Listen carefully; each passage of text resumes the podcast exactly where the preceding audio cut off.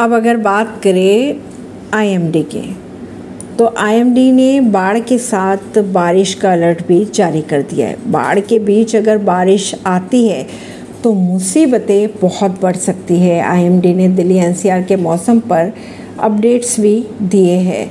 देश की राजधानी नई दिल्ली में यमुना उफान पर चल रही है। इसी कारण से दिल्ली के कई इलाकों में बाढ़ आ चुकी है। इसी बीच मौसम विभाग की अगर माने तो नई दिल्ली में बारिश की बात कही जा रही है। अब अगर इस पर बारिश भी आ जाती है तो दिल्ली का हाल बेहाल हो जाएगा। देश की राजधानी दिल्ली के कई इलाके इस वक्त बाढ़ की चपेट में पहले से ही है।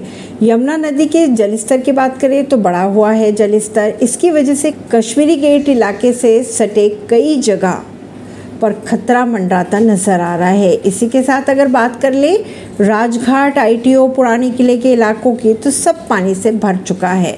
लाल किले के पीछे की अगर बात की जाए तो यह पूरा कि पूरा एरिया पानी में घुस चुका है, यानी कि समा चुका है। लाल किले के पास घुटनों तक पानी भर चुका है।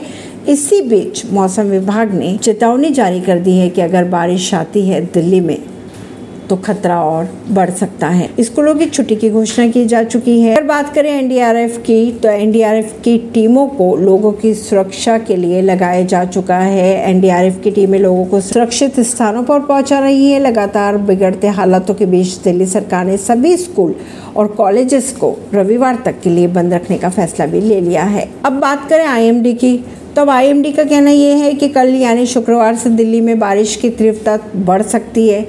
शुक्रवार को नई दिल्ली के इलाकों में मध्य बारिश की गतिविधियाँ देखने को मिल सकती है। वहीं अगर बात करें तापमान की तो 25 डिग्री और अधिकतम तापमान 34 डिग्री रहेगा। इसके साथ ही अगर बात करते हैं शनिवार की तो नई दिल्ली में मध्य बारिश की गतिविधियाँ देखने को मिल सकती है। ऐसी ही खबरों को जानने के लिए जुड़े रहिए जनता सरिश्ता पॉडकास्ट से, परवीन दिल्ली से।